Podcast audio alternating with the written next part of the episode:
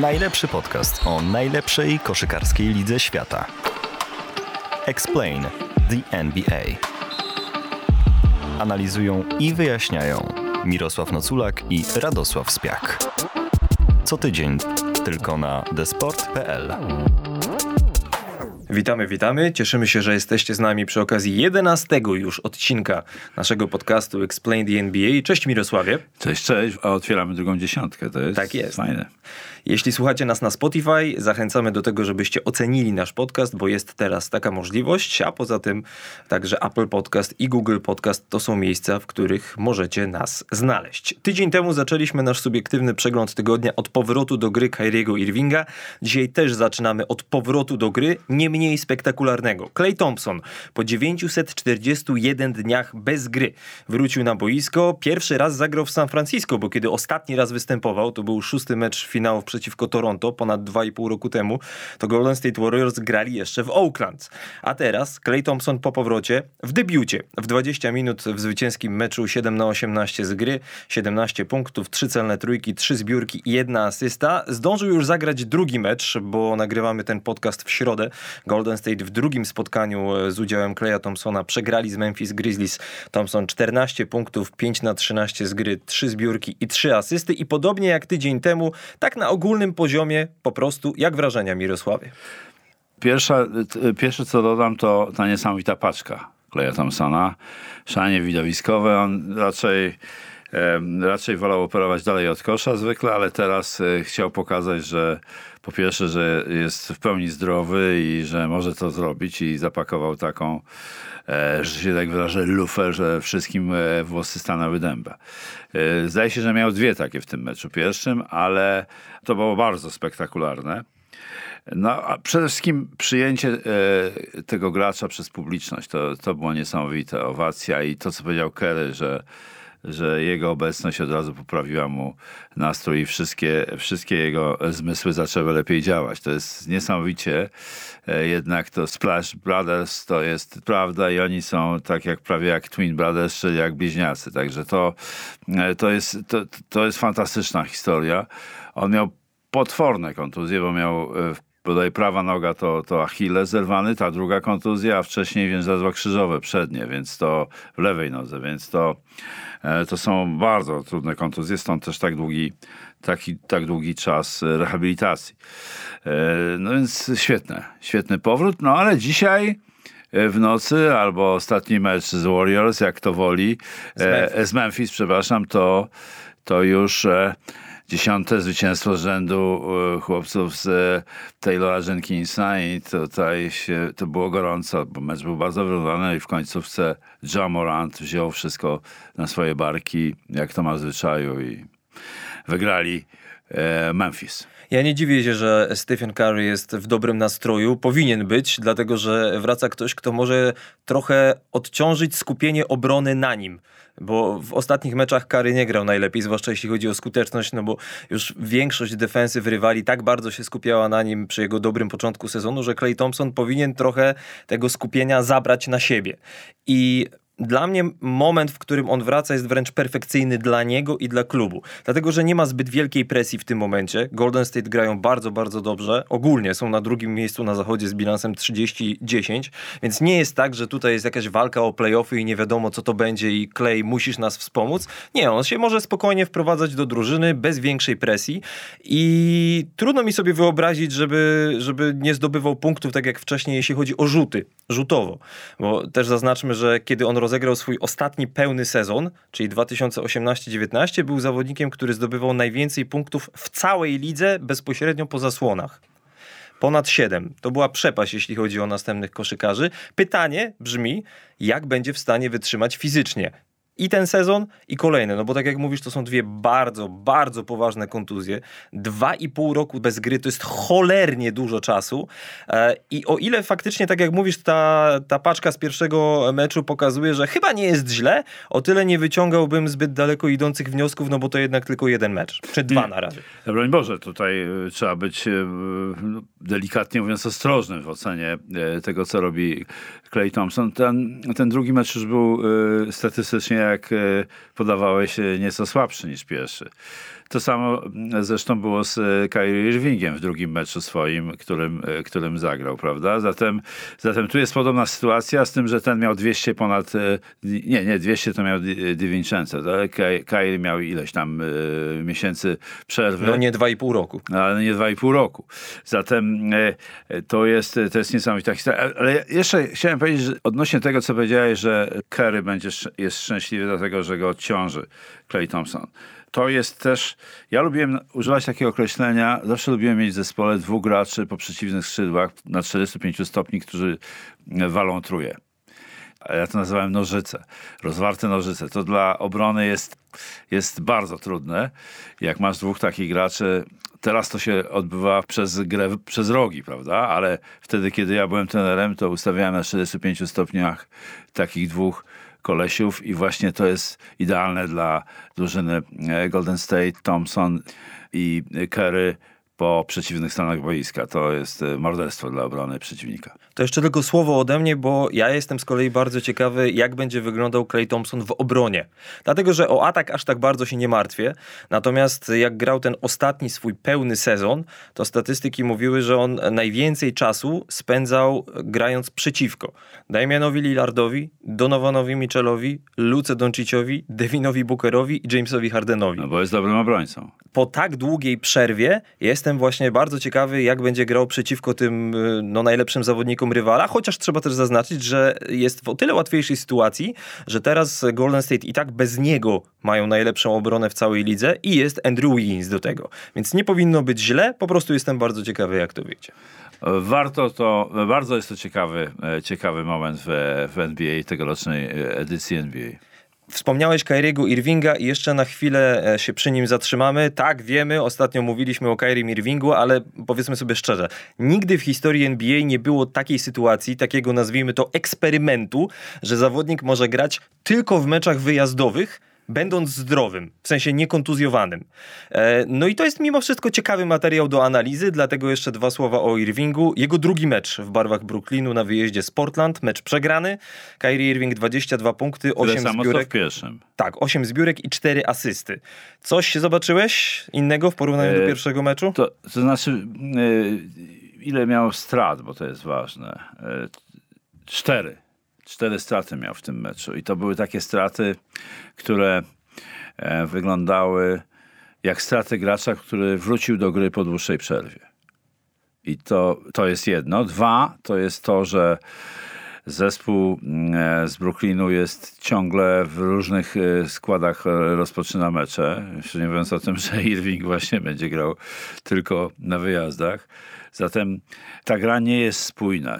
Mówiliśmy o tym na początku, że, że Brooklyn nie, nie ma jeszcze systemu. Potem się to znacznie poprawiło, ale teraz mm, znowu jest gorzej moim zdaniem. Przegrywają u siebie wiele spotkań, chyba pięć meczów z rzędu przegrali u siebie, że się nie mylę. Czego mnie poprawi, bo ty jesteś mistrz statystyk, więc to, e, to będzie trudne dla Brooklyn Nets. To, co się dzieje z e, Kyrie Irvingiem, choć jest to gracz, który wnosi bardzo dużo do gry.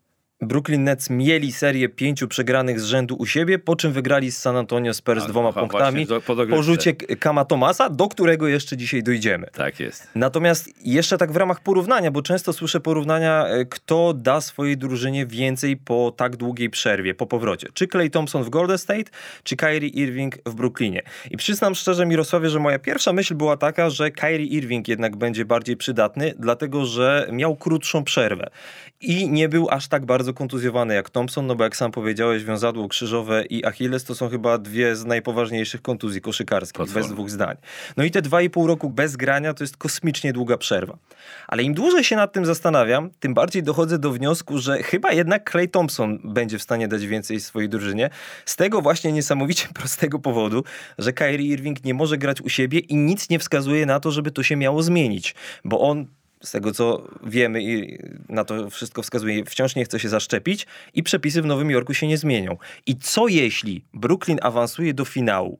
Co jeśli będzie miał przewagę parkietu i dojdzie do meczu numer 7 na Brooklynie? No przecież to Nie jest, zagra. jakiś, to jest jakiś kosmos. To jest, to jest straszne. Natomiast e, jeszcze te, ten powód, który podałeś, e, przewagi powrotu Kleja nad Kyrie, e, to jest e, powód administracyjny. Prawda? W pewnym sensie, no bo to są ograniczenia administracyjne, że on nie gra, e, nie może grać w Nowym Jorku. Natomiast jest jeszcze drugi powód, dla którego ja uważam, że Clay może wnieść więcej do Golden State. Dlatego, że ten zespół jest ułożony. I to jest wkomponowanie jednego gracza, wybitnego, w zespół, który jest y, bardzo dobrze skomponowany i od początku sezonu gra w swoim stylu. O tym nieraz mówiliśmy, jaki to styl. Natomiast, e, natomiast to, co powiedziałem wcześniej, Brooklyn niestety nie jest poukładanym zespołem w mojej ocenie. Oczywiście mogę, mogę się mylić. Moja ocena może być i jest na pewno subiektywna, ale, ale nie widać tego e, i to utrudnienie administracyjne e, niewątpliwie też osłabi jego wkład w, w grę zespołu. Tyle na ten temat z mojej strony. Ostatnie zdanie ode mnie o Golden State. Y, Też y, warto sprawdzać, jak się będzie e, sprawował Jordan Poole z ławki rezerwowych. Tak. Bo z młodymi zawodnikami różnie bywa. Czasami y, dysproporcja pomiędzy jakością gry w pierwszej piątce, a z ławki potrafi być naprawdę bardzo duża. On w Memphis tylko 3 na 11 z gry, 27%, a to jest człowiek do zdobywania punktów przede wszystkim. Strzelec, tak.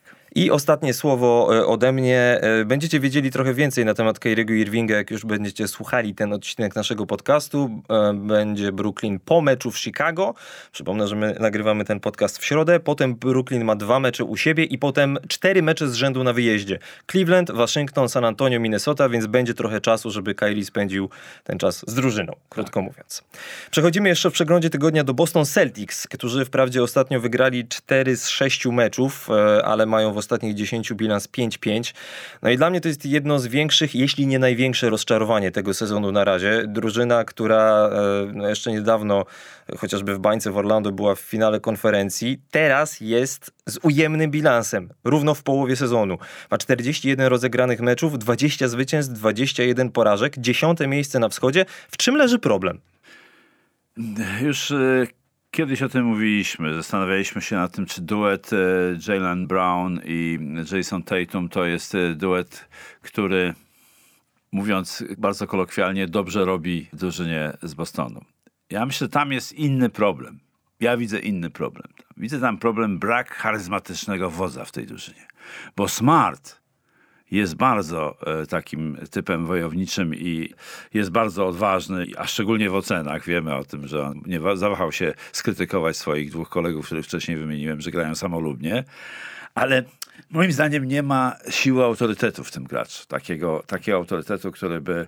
Taki, to jest nie do zważenia, nie do zmierzenia. Ja, ja tego nie widzę w Smarcie. Bardzo to jest super gracz, bardzo go lubię oglądać. I tam nie ma charyzmatycznego przywódcy, moim zdaniem, w tej drużynie. Też moim zdaniem debiutujący w roli głównego trenera Ime Udoka też tego chyba nie jest w stanie wydobyć tych, tych niuansów, które są drużynie. Przecież oni mają bardzo fajny, głęboki skład. Boston. Jest to y, drużyna, która może y, grać dziesięcioma zawodnikami spokojnie. Y, Więc tu jest jakiś problem. Raczej w tej układance takiej natury osobowościowo-psychologicznej. Zgodziłbym się z Tobą pod tym względem, że moim zdaniem potrzebny jest taki lider, może nawet na pozycji numer jeden, ale zdecydowanie bardziej doświadczony też wiekowo. Może taki, który zdobył mistrzostwo, może taki, który zdobył coś więcej w NBA, e, ale podstawowym problemem Celtics na boisku z kolei moim zdaniem e, jest tracenie przewag.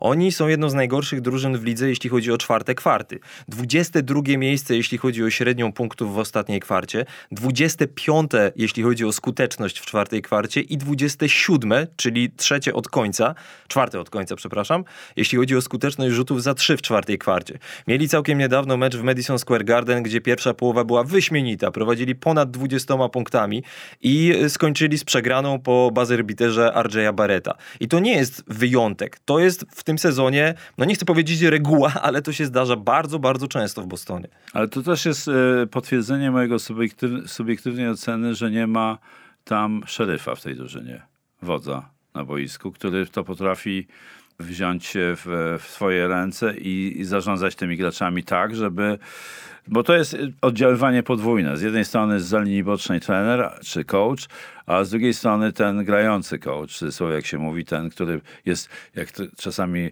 używa się takiego grafomańskiego określenia, przedłużenie ręki trenera. Tak? To jest w ogóle, ale to z żargonu. Także, więc tego mi brakuje, i właśnie te, ta przewag jest istotna. Natomiast i też nie potrafią y, mieć takiej serii zwycięstw, które charakteryzują zespoły strzałówki. Oni mają najwięcej, naj, najdłuższą serię, to są trzy mecze z rzędu, a Chicago liderzy mieli dziewięć. Y, nie wspomnę o Phoenix, ale z tej konferencji wschodniej każdy z tych, każda z tych drużyn, która jest nad nimi, a nawet za nimi, bo Atlanta ma siedem z rzędu wygranych, ale sześć przegranych, więc o Atlancie nie warto mówić, bo to jest... W tym momencie porażka. Filadelfia ma 7 z rzędu. Filadelfia ma 7 z rzędu, więc to są wszystko drużyny, które mają lepsze, lepsze wyniki. Brooklyn też, nawet Brooklyn, który gra nierówno, ma 5, e, 5 z rzędu, więc to nie potrafią e, grać seriami, co moim zdaniem jednak charakteryzuje zespoły pretendujące. No i takim w cudzysłowie podsumowaniem tych problemów Bostonu w czwartych kwartach była końcówka meczu z San Antonio, gdzie Jalen Brown zrobił przechwyt, biegł na kosz, miał świetną pozycję spod samej obręczy, żeby trafić za dwa, nie trafił i Boston ten mecz przegrał. I co ciekawe, po tym spotkaniu Jalen Brown zapytany o problemy jego drużyny w ataku w czwartej kwarcie, nie tylko w tym spotkaniu, ale także ogólnie, powiedział, że on chciałby, żeby w czwartej kwarcie więcej piłek przechodziło przez zawodników wysokich, przez Ala Horforda i przez Roberta Williamsa. Tak powiedział sam Brown. Co jest o tyle ciekawe, że z jednej strony czwarte kwarty to czas liderów, że właśnie wtedy Tatum i Brown powinni robić to, co do nich należy. Ale z drugiej strony może ma trochę racji. Ale czy oni są liderami? Oni są liderami punktowymi, ale to nie są, to nie są właśnie tacy gracze z taką siłą charyzmatyczną. No, ani Tatum, ani, ani Jalen Brown tego nie mają. To są świetni wykonawcy, świetni egzekutorzy, ale wiemy, że w tej grze, gdzie jest kontakt ciągle, potrzebny jest ktoś, kto potrafi wyprowadzić e, zespół mm, z kłopotów, jednoosobowo czasami, używając swojego, swoich pomysłów, albo wyprowadzić z równowagi przeciwnika swoimi pomysłami. To są takie niuanse. Warto to oglądać uważnie, jak to się dzieje na boisku, bo to się dzieje ciągle. Takie sytuacje się dzieją ciągle na boisku, o których mówię. Ostatnio pojawiały się oczywiście informacje, że może nadejdzie ten moment, że drużyna Celtics odda albo Jasona Tatuma, albo Jalena Browna, że oni nie mogą grać razem, że nie pasują do siebie i tak dalej. Moim zdaniem to nie o to chodzi. Nie, moim Natomiast też nie. oni sami też podkreślają, że, że chcą zostać, że chcą grać ze sobą, chcą się nauczyć, douczyć siebie nawzajem, ale też brat Stevens, czyli w tym momencie generalny menedżer, zaznaczył, że, że nie ma mowy, żeby oddać albo jednego, albo drugiego, natomiast reszta jest do ruszenia. I zobaczymy, co się jeszcze wydarzy w Bostonie w tym sezonie, bo mam wrażenie, że coś się wydarzy, jeśli chodzi o transfer. Tam może być, mogą być ruchy. Al Horford jest też rozczarowaniem na pewno. To już jest zawodnik, który od dwóch, właściwie od trzech sezonów trochę zjeżdża w dół. Był e, wybitnym graczem, miał świetne okresy, był all-starem, jak to się popularnie mówi, ale teraz nie, nie daje tyle drużynie, czego się po nim można by spodziewać. Mają głębię niesamowitą, to co powiedziałem wcześniej. Josh Richardson ma świetne momenty. Nawet ten nasz ulubiony Pritchard, który teraz jest na liście tej zdrowotnej. Ale to jest y, zespół do poukładania albo do przebudowania. Zobaczymy, które z tych rzeczy wybierze Brad Stevens. Otóż to.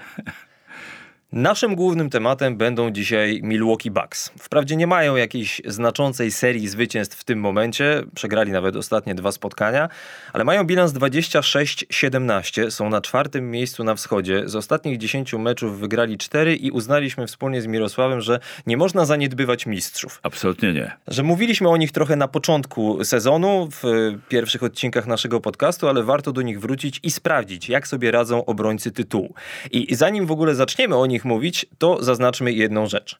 Liczba meczów, którą opuścili czołowi zawodnicy drużyny ze stanu Wisconsin. Drew Holiday opuścił 10 meczów. Janis 9, Chris Middleton 12, George Hill 10 i Brook Lopez zagrał w jednym jedynym meczu na inaugurację sezonu. W związku z czym kwestią, którą moim zdaniem warto by się zająć na początek, jest kwestia na ile to Milwaukee, które oglądamy do tej pory w tym sezonie, faktycznie jest produktem końcowym. No właśnie te liczby mówią, że nie jest. że to jest, że to jest wielki problem. Moim zdaniem naj, y, największą bolączką Milwaukee jest w tej chwili nieobecność Drew Holiday'a. Bo jego przejście zmieniło ten zespół, a, a, zmiana polega na tym, że, że zdobyli mistrzostwo. Ja nie mówię, że to był wyłączny udział e, Drew Holiday'a, ale, ale jego zastąpienie nim Erika Bledsoe to, to był strzał w dziesiątkę. Zawsze mi się ten gracz podobał, jeszcze jak grał w Nowym Orleanie, ale tam, tam nie, nie pokazał swoich wszystkich możliwości. Natomiast e, w Milwaukee był decydującym graczem, moim zdaniem, który e, no oczywiście Kumbo był numer jeden. Chris Middleton był graczem numer dwa, jeżeli chodzi o zdobywanie punktów, ale Drew Holiday jest moim zdaniem tym, który decyduje o, o tym, jak, jak zespół gra. Właśnie jest takim liderem, takim, jaki, jakiego brakuje e, Bostonowi. Drew Holiday nie zagrał w trzech ostatnich meczach. Te trzy ostatnie mecze chronologicznie. To jest zwycięstwo na Brooklynie 12 punktami, porażka e, z Charlotte 8 punktami i porażka z Charlotte 4 punktami. I teraz tak. E, bo może zacznijmy od tego, ja bym zaczął od tego, jakie w ogóle są oczekiwania wobec Milwaukee. Oczekiwanie chyba Obrona jest jasne. Tytułu. Obrona tytułu. Skład się za bardzo nie zmienił. E, odszedł PJ Tucker wprawdzie, czyli czołowy obrońca, który sporo złego zrobił e, Kevinowi Durantowi. Szczególnie Brooklynowi właśnie. Tak jest. E, natomiast jest Wesley Matthews, który owszem po, po poważnej kontuzji parę lat temu, o ile dobrze pamiętam w 2015 roku, jeszcze to sprawdzę, e, może nie jest już tak dobrze ofensywnie grającym zawodnikiem. Tak, to było zerwanie mięśnia Achillesa 2015, ale w obronie cały czas trzyma poziom w obronie, ale też jest, może być seryjnym strzelcem za, z dystansu, więc to jest, to jest wartościowe uzupełnienie i, i także ten Allen, który przeszedł z Grayson, e, Allen. Grayson Allen, który przeszedł z Memphis. To jest też ważny gracz i ostatniego również nie ma, więc to, to jest e, poważne osłabienie, jeżeli chodzi o grę. Ale swoją drogą to Charlotte to dwa razy z rzędu puknęło mistrzów. E, o Charlotte mówiliśmy, to są niesamowite chłopaki i to co wyprawiają na boisko. A, a Terry Rozier to się chyba wszystkim w Milwaukee śni do dzisiaj. Odsyłamy do jednego z wcześniejszych odcinków naszego podcastu. Na pewno znajdziecie co nieco więcej o szerszeniach w Explain the NBA. A z kolei jeśli chodzi o kozły, y, kończąc ten wątek zdrowia, bo dlaczego od tego zacząłem? Dlatego, że mam trochę obaw y, co do Drew Holiday'a i Chrisa Middletona, bo po pierwsze są po bardzo wyczerpującym poprzednim sezonie praktycznie z sezonu wskoczyli do Igrzysk Olimpijskich w Tokio. A sezon się późno skończył. A sezon się późno skończył. Ten się zaczął wcześniej niż poprzedni. Tak jest. W związku z czym jak w czerwcu, czy powiedzmy końcówka maja, czerwiec ma kończyć sezon Milwaukee, no bo wtedy są finały, takie jest założenie. Mniej więcej w połowie czerwca, tak. To może być ciężko. I kwestią, która mnie ostatnio najbardziej zaskoczyła, pewnie nie tylko mnie, jeśli śledzicie NBA, to wiecie, że Milwaukee pozbyli się Demarcusa Kazinsa, o. którego sprowadzili na pozycję numer 5. Kazins zagrał 17 meczów, grał całkiem nieźle moim Bardzo zdaniem. Bardzo dobrze momenty miał, świetne. W 17 minut średnio 9 punktów, 6 zbiórek i nawet mimo tego, że pojawiają się optymistyczne informacje co do terminu powrotu po kontuzji Bruka Lopeza, bo mówi się, że ma wrócić jeszcze przed playoffami, no to jednak była operacja pleców. I Boogie Cousins jest A. doświadczonym zawodnikiem, B. silnym zawodnikiem, w sensie fizycznie i C nie głupim zawodnikiem, tak bym to określił. On moim zdaniem tu pasował i jestem zszokowany, że oni się go pozbyli Właśnie. i nie chce mi się wierzyć, że kogoś jeszcze nie sprowadzą, bo poleganie na samym Bobim Portisie na pozycji numer 5 i... E, Choć ma dobry sezon, bo w styczniu miał średnią 16+. Plus. Owszem, ogólnie w, w sezonie tak. ma średnio ponad 15, to jeśli przykładowo Milwaukee trafi w playoffach na Filadelfię i nie będzie mógł grać Brook Lopez, to czy Bobby Portis pokryje Joela Embida? Nie. No moim zdaniem nie. Nie, nie. Joela Embida mało kto może pokryć, szczerze mówiąc, ale, ale, ale, ale, ale, ale na wschodzie jest e, właśnie i Filadelfia i obrońca tytułu, więc e, mogą się w pewnym momencie spotkać w playoffie. Ale DeMarcus Cousins nie nadałby się do Embida? Mo znaczy ja, ja, ja nie rozumiem tej decyzji kompletnie i byłem w szoku, że go e, spuścili, mówiąc niedelikatnie bo miał dobre momenty. Poza tym on jest wyjątkowo był w dobrej formie fizycznej. Bez nadwagi, rzeźki. On potrafi też sprawić kłopot obronie rzutem z dystansu. Pod koszem no, zachowuje się wytrawnie, że się tak wyrażę, wyłapuje piłki, zbiera takie, e, potrafi nawet te, jak to mówią Amerykanie, 50-50 zbierać piłki z podłogi. To jest gość, który ma charakter i tak jak powiedziałeś, mimo że czasami e, zachowuje się kontrowersyjnie, to dziwię się, że go się pozbyto. Wprawdzie DeMarcus Cousins znalazł sobie już nowy klub, znalazł zatrudnienie Denver? w Denver. Tak jest. Też jestem bardzo, Bardzo, ciekawy, co z tego bardzo wyjdzie. mądra decyzja Denver. Natomiast e, No dlaczego nie mają portera, nie wiadomo czy on wróci, chociaż zaczął trenować powoli. Michael Porter, Porter Jr., Jr. tak. tak jest. No to, to, to jest... Denver też pewnie się jeszcze będziemy przyglądali. E, również z innego powodu, ale o tym może innym razem. Natomiast dlaczego powiedziałem w ogóle o tej Filadelfii? No bo NBA jest skonstruowana trochę w taki sposób, że jak chcesz zdobyć mistrzostwo, to musisz patrzeć przede wszystkim na to, jak ograć rywali w swojej konferencji. No bo to właśnie z nimi będziesz grał Musisz z niej wyjść znaczącą finału, większość playoffów. Tak, musisz wygrać swoją konferencję, żeby zdobyć mistrzostwo, mówiąc krótko. No i jak się tak popatrzy na tych rywali Milwaukee, no to największy rywal Brooklyn Nets na Kyriego Irvinga Drew Holiday, na Jamesa Hardena Chris Middleton, na Kevina Duranta, wpra- no okej, nie ma Takera, ale Wesley Matthews albo nawet Janis. Okej. Albo Janis, albo Kanaton. Albo Pat Conaton, tak jest. Kanaton, tak. Do tego Chicago, tam też jeśli chodzi o matchupy nie powinno być większych problemów. Miami tak samo. No i ta Filadelfia właśnie, dlatego się zastanawiam, biorąc pod uwagę to, co ostatnio gra Joel Embiid, a gra jak MVP, 7 meczów z rzędu powyżej 30 punktów, wszystkie wygrane przez Filadelfię, e, no to się zdziwiłem właśnie tym, tym odejściem DeMarcusa Cousinsa, natomiast mimo wszystko e, absolutnie nie oznacza to, że Milwaukee przekreślam. Nie, absolutnie. Nie, nie. Jeśli oni będą wszyscy zdrowi, włącznie z Brookiem Lopezem, to ja zakładam, że bez grającego w każdym meczu Kyriego Irvinga, mimo wszystko to Milwaukee jest faworytem do awansu do finału ze wschodu. Tym bardziej, że, e, że to jest też taki termin zupełnie nie, e, nieprecyzyjny, to co powiem. Mam wrażenie, że, że Milwaukee nie leżą Brooklynowi, albo odwrotnie, Milwaukee e, ma sposób na, na Brooklyn. Takie mam wrażenie od poprzednich półfinałów z poprzedniego sezonu i teraz w tym sezonie chyba dwa razy z nimi wygrali. Tak jest. W meczu inauguracyjnym. I trzy dni temu. tak I jest. trzy mecze wstecz, tak. Tak jest. No, Em. trochę ten półfinał konferencji jest e, jego ostateczny wynik. Jest trochę zaburzony przez to, że w tych ostatnich dwóch meczach nie grał Kyrie Irving. No, wiadomo, że to jest, ale, ale, ale mimo kon- wszystko, oczywiście. Ale wiesz, no, się kontuzje, tym, co można. kontuzja to jest element właśnie tej gry, e, niestety. E, Kontuzje, jak wiemy, jak, jak są znaczące, to, to wiemy. No, chciałem powiedzieć jedną rzecz o, o Bobby Portisie, taką nie, nie historyjkę, ale dość zabawną historię według mnie. Otóż Bobby Portis jest, e, jest też ciekawym zawodnikiem. E, Jego zachowania są nie, niestereotypowe, powiedziałbym, niestandardowe. Otóż Bobby Portis dostał w tym meczu drugim z Charlotte czapę od e, Milesa Bridgesa, taką, że, że no, pozamiatana sprawa była. I wyobraź sobie, podszedł do, e, do, do Milesa i przybył mu piątkę, gratulując mu takiej akcji w obronie. Coś niesamowitego, niespotykane. Ujął mnie Bobby Portis tą, tą historią. Ja kiedyś słyszałem historię, e, szybka dygresja, że em, Tim Duncan jak grał w meczu San Antonio przeciwko Waszyngtonowi, tam był taki zawodnik w Waszyngtonie, e, Ethan Thomas się nazywał Był. i e, Tim Duncan go zablokował, albo zdobył przeciwko niemu punkty chyba, tak? I wracając do obrony powiedział mu, słuchaj, musisz się, żeby mnie zatrzymać, to musisz się ustawić tak, tutaj zastawić i tutaj tak. I Ethan Thomas potem wszystkim opowiadał tę historię, że Tim Duncan mu podpowiadał, stary, dobrze bronisz, ale jeszcze musisz zrobić to, to i to, więc zdarzają się tacy zawodnicy. Właśnie, właśnie. Natomiast jeśli chodzi o Milwaukee, ostatnie słowo na temat nawet nie tyle samego Demarcusa Cousinsa, ile ogólnie zawodników drugiego planu. W poprzednim sezonie Milwaukee było silne również dlatego, że miało mocną ławkę rezerwowych. Tak jest. W tym sezonie na razie ławka rezerwowych Bucks jest trzecia od końca, jeśli chodzi o punkty, dwudziesta, jeśli chodzi o zbiórki i przedostatnia, jeśli chodzi o asysty. Coś tutaj mocno nie gra, Właśnie mimo tego, że ta asysty. drużyna ma szeroki skład. Właśnie asysty. To jest zastanawiające, że tak, że tak nisko jest kandydat na mistrza w, tym, w, tym, w tej kategorii. Także to jest.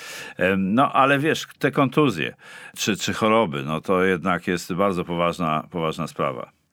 I, I bardzo osłabia spójność tej gry, więc y, wszyscy są tam dotknięci jakimiś kontuzjami.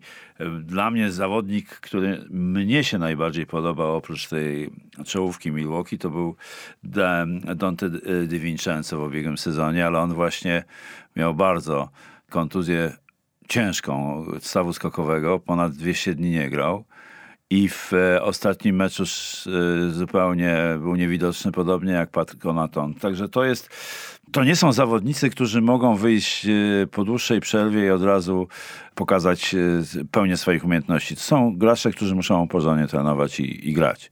Co ciekawe, Milwaukee w tym sezonie pozwala swoim rywalom na po pierwsze oddawanie największej liczby rzutów za trzy. Nikt nie oddaje tylu rzutów za trzy jak drużyny grające przeciwko Milwaukee. Średnio, uwaga, uwaga, ponad 41 w meczu. To jest bardzo, bardzo dużo i rywale też najwięcej trafiają przeciwko Milwaukee, bo nie, przepraszam, minimalnie więcej trafiają przeciwko Charlotte. Milwaukee jest drugie od końca w tej kategorii, więc tutaj widać, że Milwaukee stara się. Ja o tym mówiłem przy okazji jednego z wcześniejszych odcinków, kiedy analizowaliśmy obronę tak zwaną drop, że przy stawianej zasłonie gracz wysoki Milwaukee zostaje pod koszem, czy to jest Janis, czy to jest Brook Lopez, zostawiając rywalowi trochę miejsca, żeby on albo rzucał z pół dystansu, albo zdecydował się na rzut za trzy punkty. Najwyraźniej trener Milwaukee Mike Badenholzer ma takie założenie, żeby po tych liczbach chyba można wywnioskować, żeby pozwolić tym rywalom na oddawanie rzutów za trzy, byleby tylko nie wchodzili pod kosz. No tak, bo to jest, e, bo to e, pamiętajmy też te, te statystyki istotne, że 50% rzutów jest spod kosza ciągle. Jeżeli skuteczność tam jest 60, plus, no to, to, to efekt, e, efekt ten, że tak powiem, matematyczny czy księgowy celnych rzutów z dystansu przy skuteczności poniżej 40% średnio zespołów. Indywidualnie są, e, są to lepsze osiągnięcia, ale generalnie to jest w granicach 40 i mniej procent, no to wtedy może się to równoważyć i to wszystko można wyliczyć. Zatem może to być też element strategii Milwaukee. Oni też próbują, oni też stosują obronę strefową. Ta obrona strefowa e, też, e, też no, daje takie, mm, takie możliwości oddawania przeciwnikowi większej liczby rzutów z dystansu, ale sami też próbują grać strefą i w drugim meczu, tym przegranym w drugim meczu z Charlotte, mm, zniwelowali dzięki obronie strefowej przewagę, chociaż Charlotte lubi grać obroną strefową, i, ale jest też takie no właśnie, czy zespoły grające obronę strefową są przygotowane na grę przeciwko strefie? Otóż jest, powszechnie się uważa, że, że drużyny, które stosują dobrą obronę strefową, nie potrafią grać przeciwko niej. To, dosyć, to jest paradoks, prawda? Więc to, e, to tak się mówi, ale akurat no, Charlotte też broniło przez dłuższy czas, e, stosowało obronę strefową, ale zupełnie z innego powodu. Obrona strefowa przeciwko Milwaukee ma jedno poważne uzasadnienie – ograniczenie gry jeden na jednego Janisa.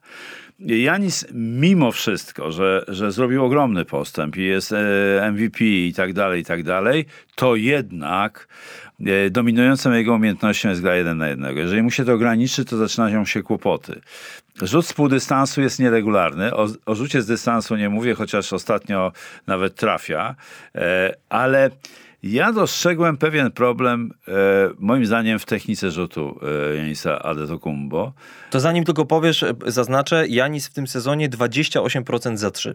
No, czyli ma, ma skuteczność marną, ale, ale rzuca. I teraz... E, Średnio prawie 4 razy w meczu. I, i teraz moim zdaniem to jest też, e, to jest też pomysł e, i Budenholzera i samego Janisa, żeby stać się graczem wszechstronnym bo to, że on gra fenomenalnie jeden na jednego, moim zdaniem za mało gra tyłem do kosza, ale chyba też o tym mówiliśmy, że nie bardzo lubi grać tyłem do kosza. On natomiast, sam tak twierdzi. On sam tak, natomiast on byłby strasznie groźny dla każdej obrony grając tyłem do kosza.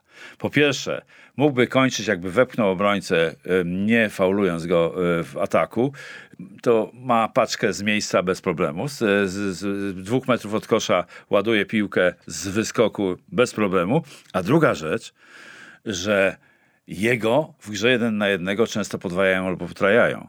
Więc odrzucenie z gry tyłem do kosza to słynna gra do środka i na zewnątrz, inside, outside, mogłaby przynieść sporo korzyści, szczególnie, że na obwodzie są strzelcy w Milwaukee Bucks. I ta drużyna jest siódma w lidze, jeśli chodzi o skuteczność. 36% załuku nie jest źle. To nie jest źle, tak. Natomiast jeśli chodzi o Janisa, to ja mam jeszcze jedną ciekawą kwestię, bo Zwłaszcza w playoffach, kiedy są wyrównane mecze i wyrównane końcówki, bardzo dużo, żeby nie powiedzieć, że wszystko zależy od tych właśnie liderów, od tych super gwiazd, takich jak Janis w Milwaukee. I czasami trudno się gra, trudno zakończyć mecz, tak, yy, tak kolokwialnie mówiąc, jeśli twój najlepszy zawodnik słabo wykonuje rzuty wolne. Dlatego, że kiedy on jest faulowany, no wszyscy pamiętamy te słynne wyliczanki kibiców w halach Tak. przeciwnika, że jest błąd 10 sekund i tak dalej, i tak dalej. Parę razy mu to chyba e, odgwizdano. Zresztą tak, to, to swoją drogą. I Janis miał naprawdę duże problemy z rzutami wolnymi w, w playoffach też, ale w ostatnim, decydującym meczu finału, numer 6, kiedy przypieczętowali mistrzostwo, zdobyli tytuł, miał 17 na 19 z rzutów wolnych. I pod kątem mentalnym jestem bardzo ciekawy, czy takie, taki jeden mecz, jeden, jedyny w karierze, ale mistrzowski, gdzie trafiasz 17 na 19 z wolnych, pozwoli mu w tę skuteczność rzutów wolnych utrzymać. Ja wiem, że to jest bardzo daleko idąca korelacja, o ile taka w ogóle istnieje. Po prostu mnie to interesuje. Tak, y, dobrze prawisz. Otóż y, to jest sfera mentalna. To właśnie chciałem też jeszcze powiedzieć o, o Janisie. Mnie ta jego jednostronność w grze e, y, nigdy mnie nie pociągała. I nigdy nie, nie uważałem go za MVP, za najlepszego gracza. Po prostu nie brała mnie jego, jego gra w ten sposób. Natomiast zawsze obserwowałem nieprawdopodobne skupienie. On jest niesamowicie skoncentrowany e, na grze i to, to, jest, to jest bardzo widoczne i to bardzo szanuję i, i bardzo e, cenię. No, jako trener szczególnie, bo to jest marzenie taki gracz. Więc on będzie robił wszystko, żeby te, te rzeczy poprawić, a wracając jeszcze na chwilę do tych rzutów wolnych, to szczególnie w rzutach widać wolnych, e, jaką on ma technikę rzutu. Ściąga e, ramię, łokieć pod piłkę, napinając w ten sposób e, mięśnie barku. To jest moim zdaniem błąd. Nie wiem, kto go uczył rzutów, może się sam uczył, ale, ale to jest poważny błąd i to można skorygować moim zdaniem. To można skorygować, ale, ale, ale ciągle widzę, że on, szczególnie jak e, jest e, strzał kamery na niego e, z tyłu, gdyż stoi na niż wolnych, to widać jak on ten łokieć ściąga i nie widać tego łokcia na zewnątrz jego ciała. Bo tak naprawdę on powinien być lekko odwiedzony. To są straszne detale, ja wiem, no ale kiedyś e, lubiłem się zajmować techniką rzutu. Tak, tutaj tego nie widzicie w podcaście, ale Mirosław właśnie wykonuje ten ruch i zaznacza, gdzie ten łokieć jest i jak To powinien układ, wyglądać. Układ rąbu. Przedramiona z ramionami tworzą e, układ rąbu przy takim ułożeniu klasycznym do rzutu do kosza. Milwaukee Bucks 26 zwycięstw, 17 porażek, aktualnie czwarte miejsce na wschodzie. Pół meczu straty do trzeciego Miami i tylko mecz straty do drugiego Brooklynu.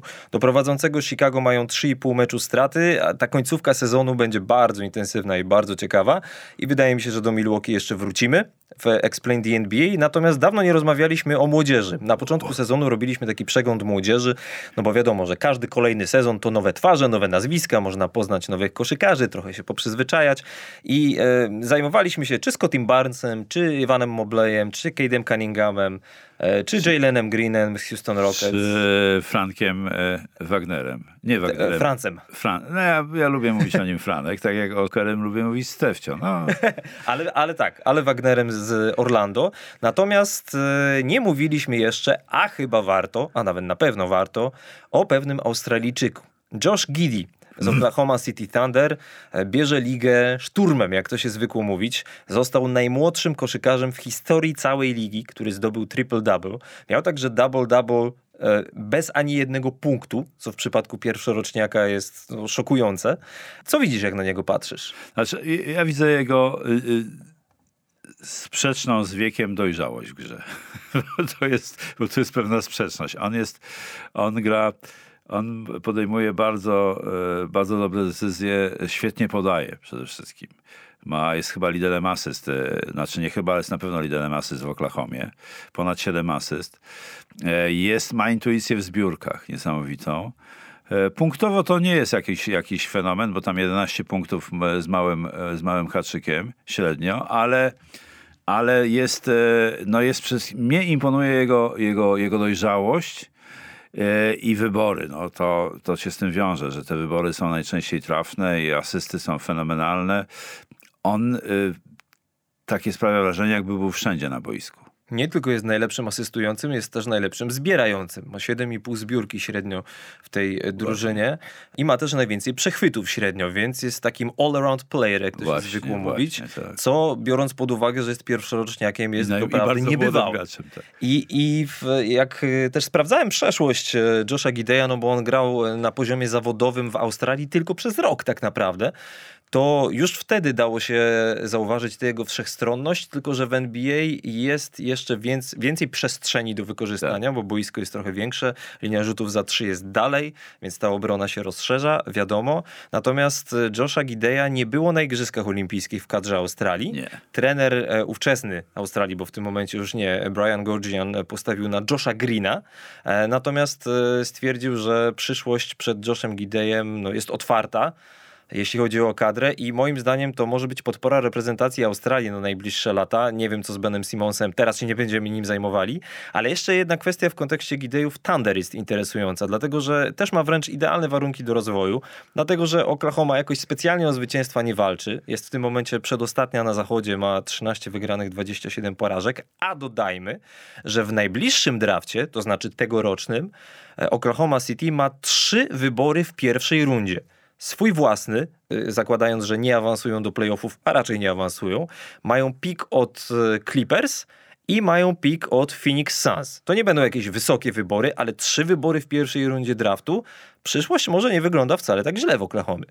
Tak, no to jest, e, to jest bardzo młody zespół i w związku z tym e, e, rzeczywiście jakieś perspektywy przed nim są. A, a, a to, co powiedziałeś jeszcze dodatkowo, że, że Gidi jest po prostu, mm, gra w lepszym otoczeniu w NBA niż w lidze australijskiej i to też może mieć istotny wpływ na jego osiągnięcia, bo po pierwsze ma komu podawać, e, ma przeciwko komu walczyć, bo to jest motywujące, jak gra z takimi kolesiami, którzy są mistrzami NBA nie, nie, niejednokrotnymi i tak dalej, i tak dalej. Zatem, e, zatem to jest e, świetna, świetna motywacja. Ostatnie słowo o Gideju w kontekście jeszcze Shaya Gilgisa Aleksandra. Lidera ich, tak? Tak jest, bo no, Kanadyjczyk jest e, rozgrywającym w zasadzie.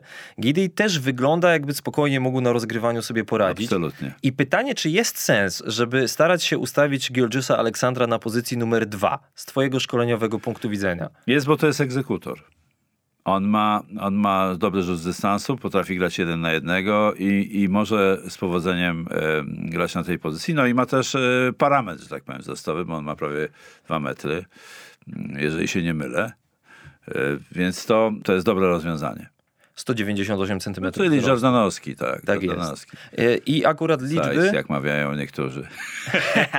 liczby, które znalazłem, potwierdzają to, co mówisz, e, bo e, jest duża dysproporcja w skuteczności rzutów za trzy e, Gilgisa Aleksandra, jeśli chodzi o akcję, kiedy łapie i rzuca, czyli catch and shoot, to ma 43%, a jeśli zrobi chociaż jeden kozioł, to momentalnie ta skuteczność spada do 29%. Czyli do poprawienia. To, jest, to są dwie podstawowe bronie dzisiaj obwodowych gracza, szczególnie strzelców, czyli łapa, łap i rzucaj to jest y, w ogóle fenomen współczesnej koszykówki. Uważam, to jest jedno z najciekawszych, najciekawszych broni, że tak powiem, z dalekiego rażenia. I drugie to jest uwolnienie się samodzielne od, e, od obrońcy, czyli po e, kozłowaniu.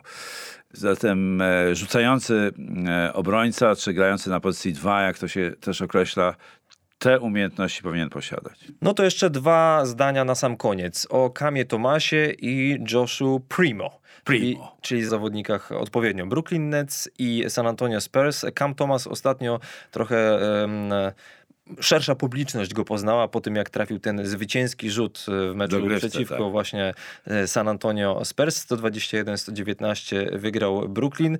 Wiem, że ten zawodnik ci się podoba, krótko mówiąc. E, Podoba mi się, podobają właśnie w, w tym meczu zobaczyłem, e, wcześniej oczywiście Cam Thomas się pokazywał bardzo dobrze i on jest takim zawodnikiem e, z pozoru takim niewidowiskowym, ale jest nieprawdopodobnie skuteczny i ma taką łatwość, e, łatwość e, zdobywania pozycji i podejmowania decyzji. To jest też, pamiętajmy, pierwszoroczniak, więc no, to jest naprawdę e, fajna, dobra cecha. E, Natomiast e, Primo mi się podoba, bo w tym meczu akurat, w tym meczu szalał, niesamowicie grał i to e, ten, ten Primo taką buźkę ma, ma nawet nie nastolatka. To jest w ogóle jakiś, wygląda jak dwunastoletni chłopiec Josh Primo, ale ma świetne warunki. I Kanadyjczyk znakom- też Kanadyjczyk, znakomicie się porusza i to jest kolejny pierwszoroczniak, który, który się pokazuje i gra bez respektu. Jednocześnie ma szczęście, że jest u Grega Popowicza, bo e, on go uczy nieprawdopodobnej kultury gry, bo, bo, bo wiemy, że San Antonio nie ma gwiazd, e, w, w zespole, ale kultura gry tego, tej ekipy jest imponująca i co najciekawsze, ba, najlepsze mecze grają przeciwko faworytom rozgrywek. Tak jak ten przeciwko Brooklynowi dużo nie brakowało, aby wygrali to spotkanie. Tylko gwoli dziennikarskiej ścisłości. Josh Giddy, szósty numer e, ubiegłorocznego draftu, Josh Primo, dwunasty numer ubiegłorocznego draftu i Cam Thomas, numer 27, wybrany przez Brooklyn pod koniec pierwszej rundy. Miał taki mecz w G League w listopadzie, kiedy zdobył 46 Tak, punktów. bo on chyba jest, e, ma podwójny kontrakt. Na, Więc, więc Steve Nash najwyraźniej uznał, że nie ma sensu go tam trzymać i jeszcze wtedy nie było Kyriego Irvinga, sprowadzono go. No na Brooklynie i tak Irving nie może grać, więc, więc Cam Thomas w pewnym sensie go zastępuje, co też, i to już na sam koniec, e, dość zaskakująco spowodowało, że, że Bruce Brown gra mało. No i to jest, to jest moje zmartwienie, bo, bo ja bardzo lubię tego gracza, ale w ogóle i jeszcze dwa zdania na temat y, y, po- pomysłów e, Steve'a. On rezygnuje z tych doświadczonych graczy i wpuszcza jeszcze dwóch pierwszoroczniaków, Kesslera, Edwardsa i Duke. Y, To jest e, David chyba, Duke Jr. Oni, oni s- sporo grają. I to jest jakiś pomysł y, nasza. Myślę, że mogą tam być y, duże zmiany w tym okienku, Trade deadline tak zwanym. tym właśnie tak, kiedy, kiedy można do, dokonywać transferów i wymian. A można ich dokonywać w tym sezonie do 10 lutego. Lutego. I pewnie transfery będą i na pewno się nimi w Explain the NBA będziemy zajmowali. Mamy nadzieję, że miło się słuchało. Dajcie tam fajną ocenę na Spotify, a my słyszymy się ponownie za tydzień. Dzięki za dzisiaj i cześć. Czołem.